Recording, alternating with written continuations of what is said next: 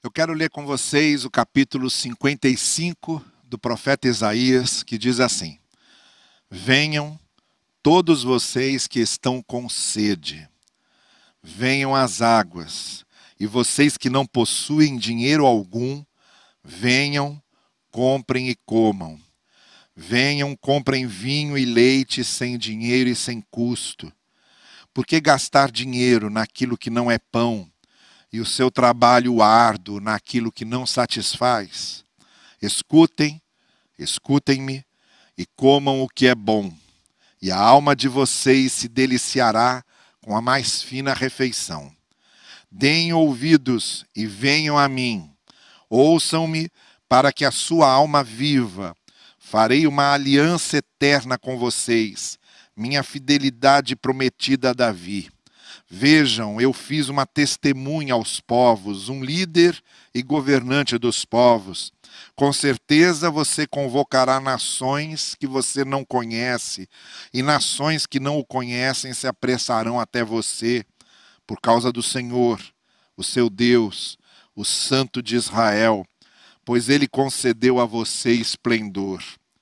Busquem o Senhor enquanto é possível achá-lo chamem por ele enquanto está perto.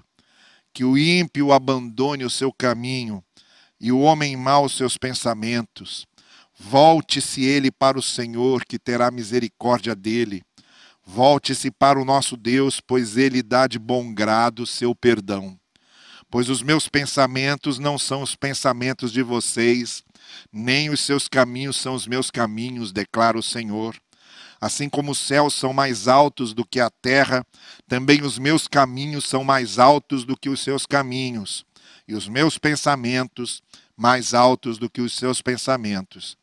Assim como a chuva e a neve descem dos céus e não voltam sem regarem a terra e fazerem-na brotar e florescer, para ela produzir semente para o semeador e pão para o que come, assim também ocorre com a palavra que sai da minha boca.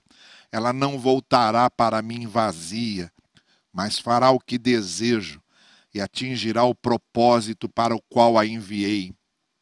Vocês sairão em júbilo e serão conduzidos em paz. Os montes e colinas irromperão em canto diante de vocês, e todas as árvores do campo baterão palmas. No lugar do espinheiro crescerá o pinheiro, em vez de roseiras bravas crescerá a murta. Isso resultará em renome para o Senhor, para o sinal eterno que não será destruído. Que o Senhor abra os olhos do nosso coração e da nossa mente para a palavra de Deus essa noite. Amém. Essa palavra é uma palavra de conforto, de consolo de Deus dirigido aos exilados na Babilônia. O Reino do Sul, cuja capital era Jerusalém, foi invadido por Nabucodonosor, pelos caldeus, pelos babilônicos, pelos exércitos da Babilônia. E foram levados em levas cativos para a corte babilônica. E permaneceram por quase 70 anos. Passadas essas sete décadas, Deus agora começa a preparar o povo para trazê-los de volta a Judá, para trazê-los de volta a Jerusalém. Ciro, o rei da Pérsia, quando a Pérsia começa a dominar o mundo e domina a Babilônia, o rei Ciro liberta o povo de Israel para que retorne à sua terra e voltam a Jerusalém. E aí aos poucos vão recomeçando a sua vida como cumprimento dessa promessa que Deus fizera através da boca de Isaías para o povo. Essa noite, você se sente um exilado, se sente longe daquilo que deveria viver, longe dos reais bons propósitos da sua vida, coisas não deram certo. Você se sente fracassado, se sente frustrado por algum motivo, sonhos não se realizaram planos não se concretizaram, ou então você está passando agora um momento difícil, delicado, em que parece que nada dá certo, em que parece que as portas estão todas fechadas. Você está vivendo hoje uma situação em que se sente oprimido, ou se sente sozinho, ou se sente abandonado, ou se sente traído. Você hoje está vivendo uma aflição na sua vida, uma condição aflitiva que você não sabe como resolver, para a qual você não tem resposta. Então você está numa situação muito semelhante ao, à situação que os exilados estavam na Babilônia. É para você também, que está vivendo esse tipo de exílio existencial, dessa experiência de exílio interior, dessa experiência de falta de sentido, é para você, como foi para o povo cativo, que essa mensagem de Isaías está sendo dirigida hoje. Por isso eu quero compartilhar com vocês pelo menos algumas coisas ou quatro dessas coisas que encontramos nessa mensagem e que pode ser aplicada às nossas vidas. A primeira coisa que eu quero dizer para vocês é que você tem aqui um convite, um convite, convite de Deus, convite de Deus com quatro ênfases. Vejam que primeiro é um convite para uma experiência pessoal de fé. Deus diz ao povo através de Isaías: venham. Deus diz, diz a eles: provem. Deus diz a eles: comam. Deus diz a eles: comprem. Experimentem. Esse é o primeiro convite. Deus nos convida a ter um relacionamento com Ele, a irmos a Ele. Por isso, Jesus Cristo começou a fazer os seus discípulos dizendo: segue-me, ou siga-me, siga a mim, Ele como referência. O chamado do Evangelho, o chamado de Jesus, é sempre um chamado para termos uma experiência pessoal de fé. Você pode fazer parte de uma religião ou de uma instituição religiosa desde pequeno mas precisa da sua experiência de fé, senão tudo isso vai parecer vazio. Você pode pertencer a uma família muito religiosa, muito cristã, onde a palavra de Deus é respeitada, é honrada, onde as pessoas oram, onde as pessoas compartilham virtudes cristãs no seu convívio. Mas você precisa ter a sua experiência de fé a sua experiência pessoal. O primeiro convite que Deus está fazendo ao povo é: venham, provem, comam, comprem. Vocês tendo essa experiência direta, concreta, particular, intransferível. É um convite para você nesse momento que você está vivendo em sua vida. Quem sabe exatamente para isso que você está vivendo esse momento agora, para ter a sua experiência de fé nesses momentos de grande aflição na vida. Não basta para a gente saber qual foi a experiência do outro. Não basta para a gente saber o que o outro crê. Nós somos chamados a sabermos o que nós cremos. Somos chamados a saber qual é a nossa experiência. Por isso, o salmo que é tão conhecido, que é o salmo do bom pastor, o salmo 23, começa dizendo: O Senhor é o meu pastor. Isso é fundamental. Não adianta sabermos que Deus tem cuidado de outros, ou que outros têm experiência com o amor e com a graça de Deus. A pergunta é: qual é a minha experiência? O que é que eu tenho experimentado? Como é que ele tem sido o meu pastor? Qual é a minha experiência como ovelha desse pastor?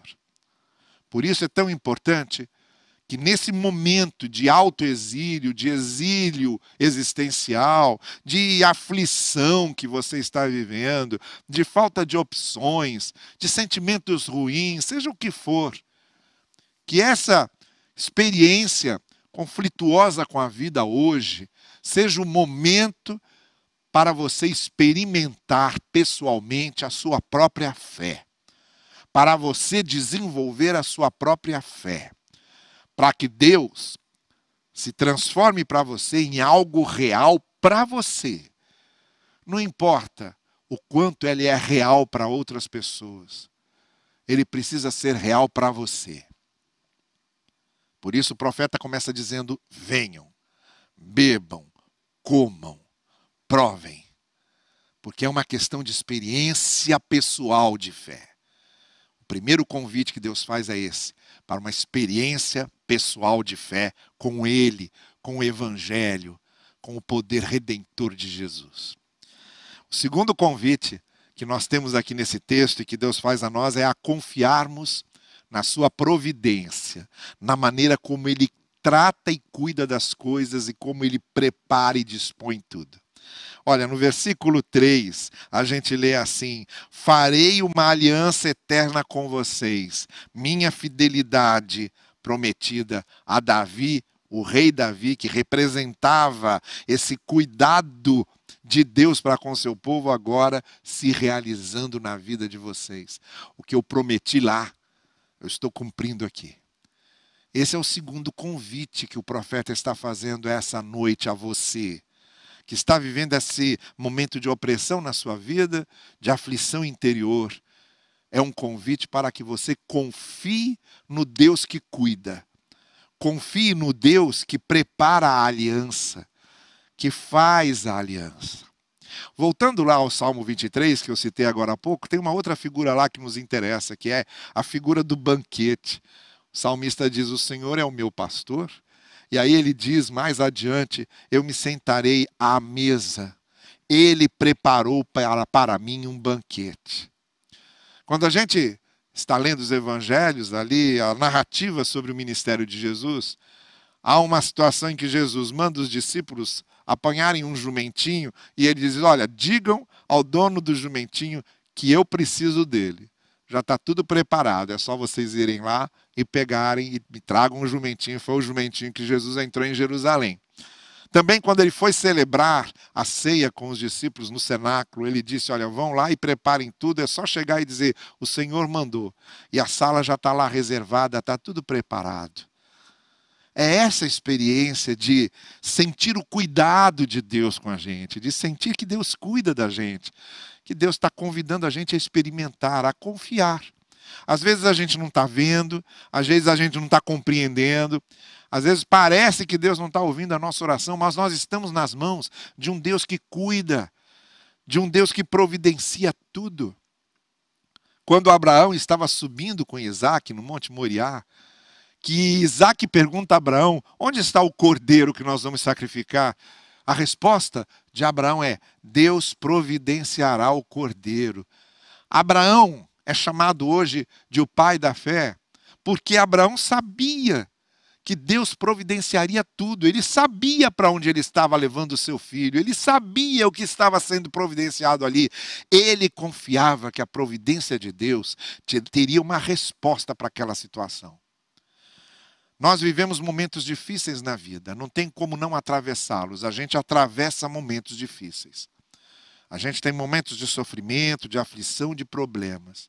Mas cada vez que nós atravessamos um momento desse, é bom que nós confiemos e nos lembremos que Deus tem cuidado conosco.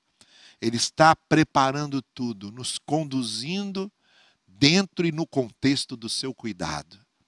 Eu faço uma aliança com vocês, diz Deus ao povo.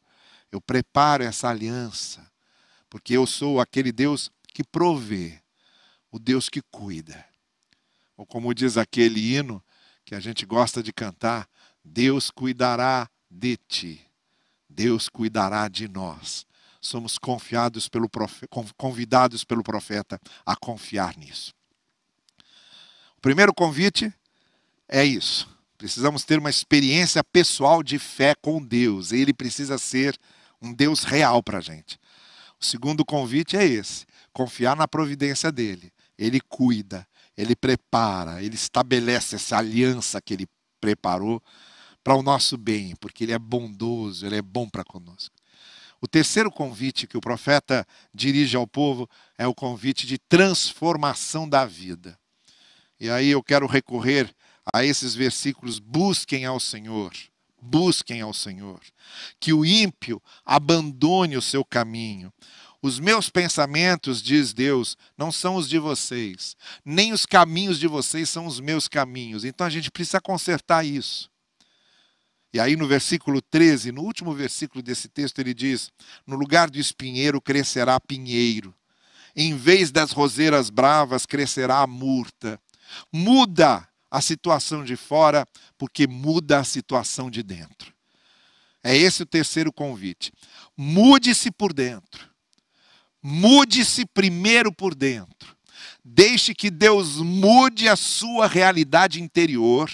Busque o Senhor, arrependa-se, conserte os seus caminhos, e quando Deus tiver mudado essa sua realidade interior, então a realidade exterior vai continuar mudando em seguida.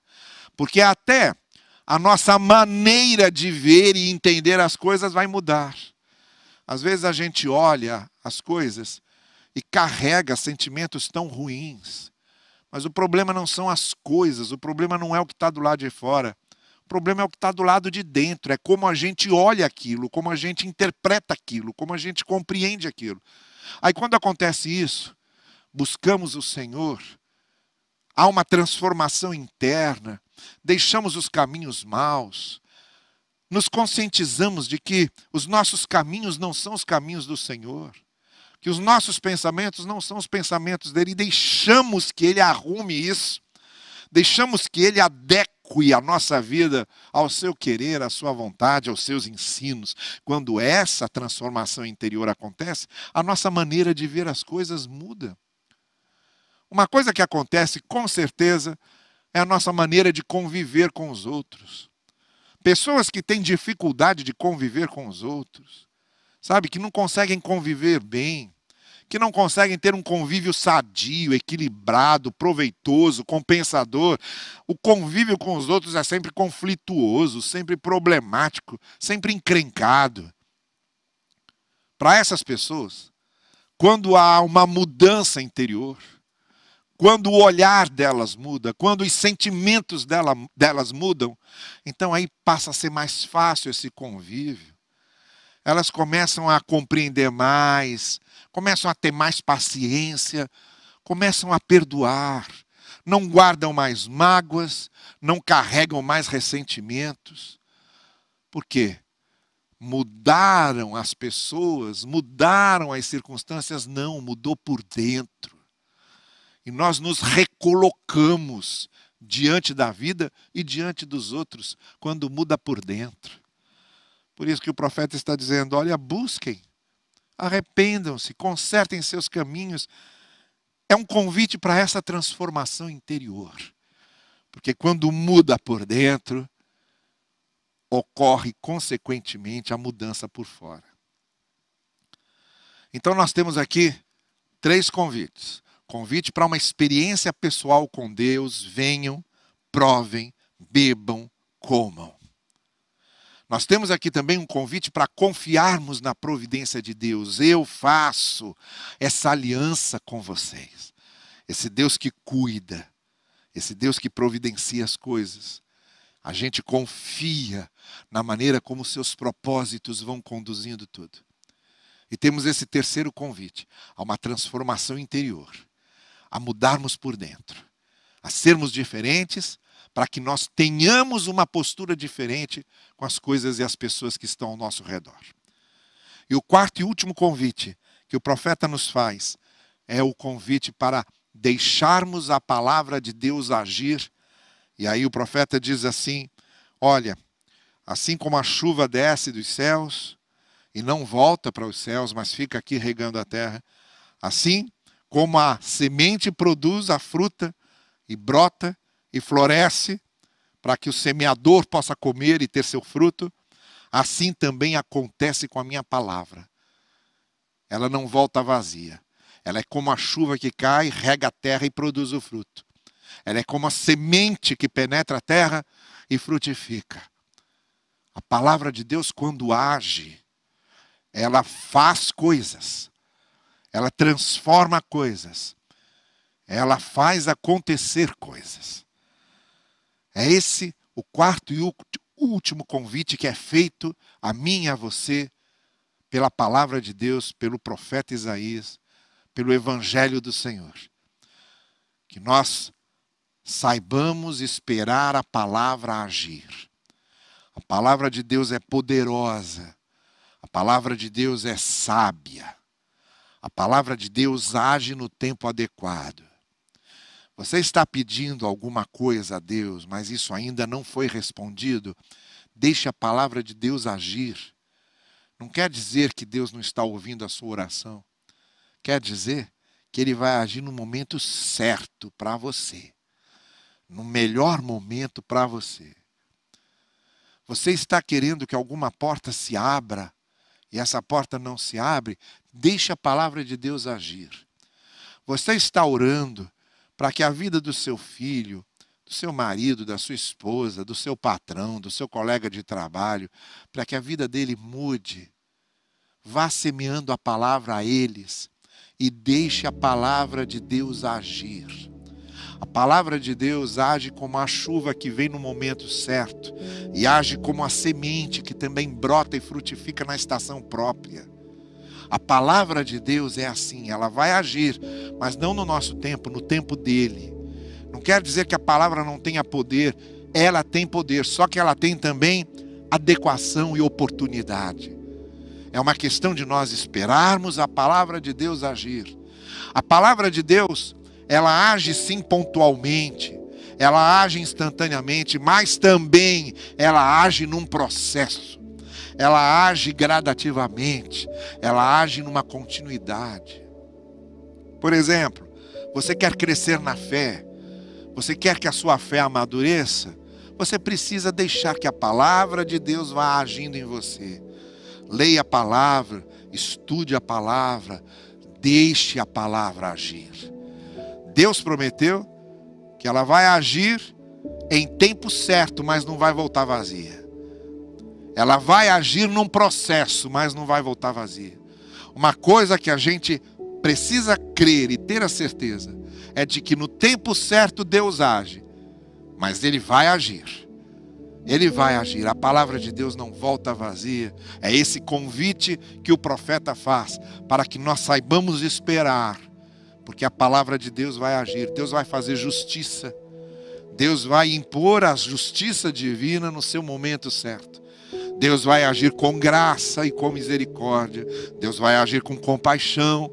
Deus vai agir com poder. Deus fará tudo isso, mas no seu tempo. A palavra de Deus não volta vazia. Aqueles cativos na Babilônia tiveram de esperar sete décadas para o povo começar a voltar.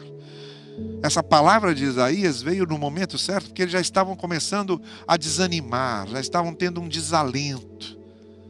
E aí ele lembra: olha, Deus prometeu para Abraão, e para Isaac, e para Jacó, e para todos aqueles que vieram depois deles, ele prometeu para seus pais, para seus antepassados, e ele vai cumprir.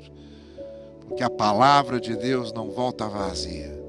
Essa mensagem Isaías mandava para os exilados e manda a nós. Manda para cada um de nós. Vamos esperar o cumprimento das promessas, porque Deus não é homem para mentir, como diz o profeta, nem filho do homem para voltar atrás. A palavra de Deus vai ser cumprida. Ela não volta vazia. Vamos esperar por isso confiantemente, persistentemente.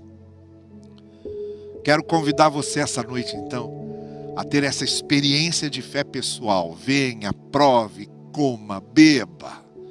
Experimente a graça de Deus. Você precisa ter a sua experiência pessoal. Quero convidar você a confiar na providência de Deus. Eu faço uma aliança com vocês. Deus cuida e providencia. Quero convidar você a vir e deixar Deus transformar o que precisa ser transformado.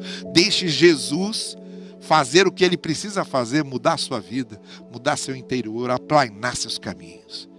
E quero convidar você essa noite a deixar a palavra de Deus agir, porque ela vai agir, ela não volta vazia, vai agir no seu tempo, com toda a plenitude, com toda a abrangência, de modo completo e total, como a palavra de Deus faz. Quero convidar você essa noite a deixar a palavra de Deus agir na sua vida. Vamos orar juntos e vamos juntos à presença de Deus para pedir que Ele faça isso. Curve comigo a sua cabeça, abra o seu coração e vamos orar.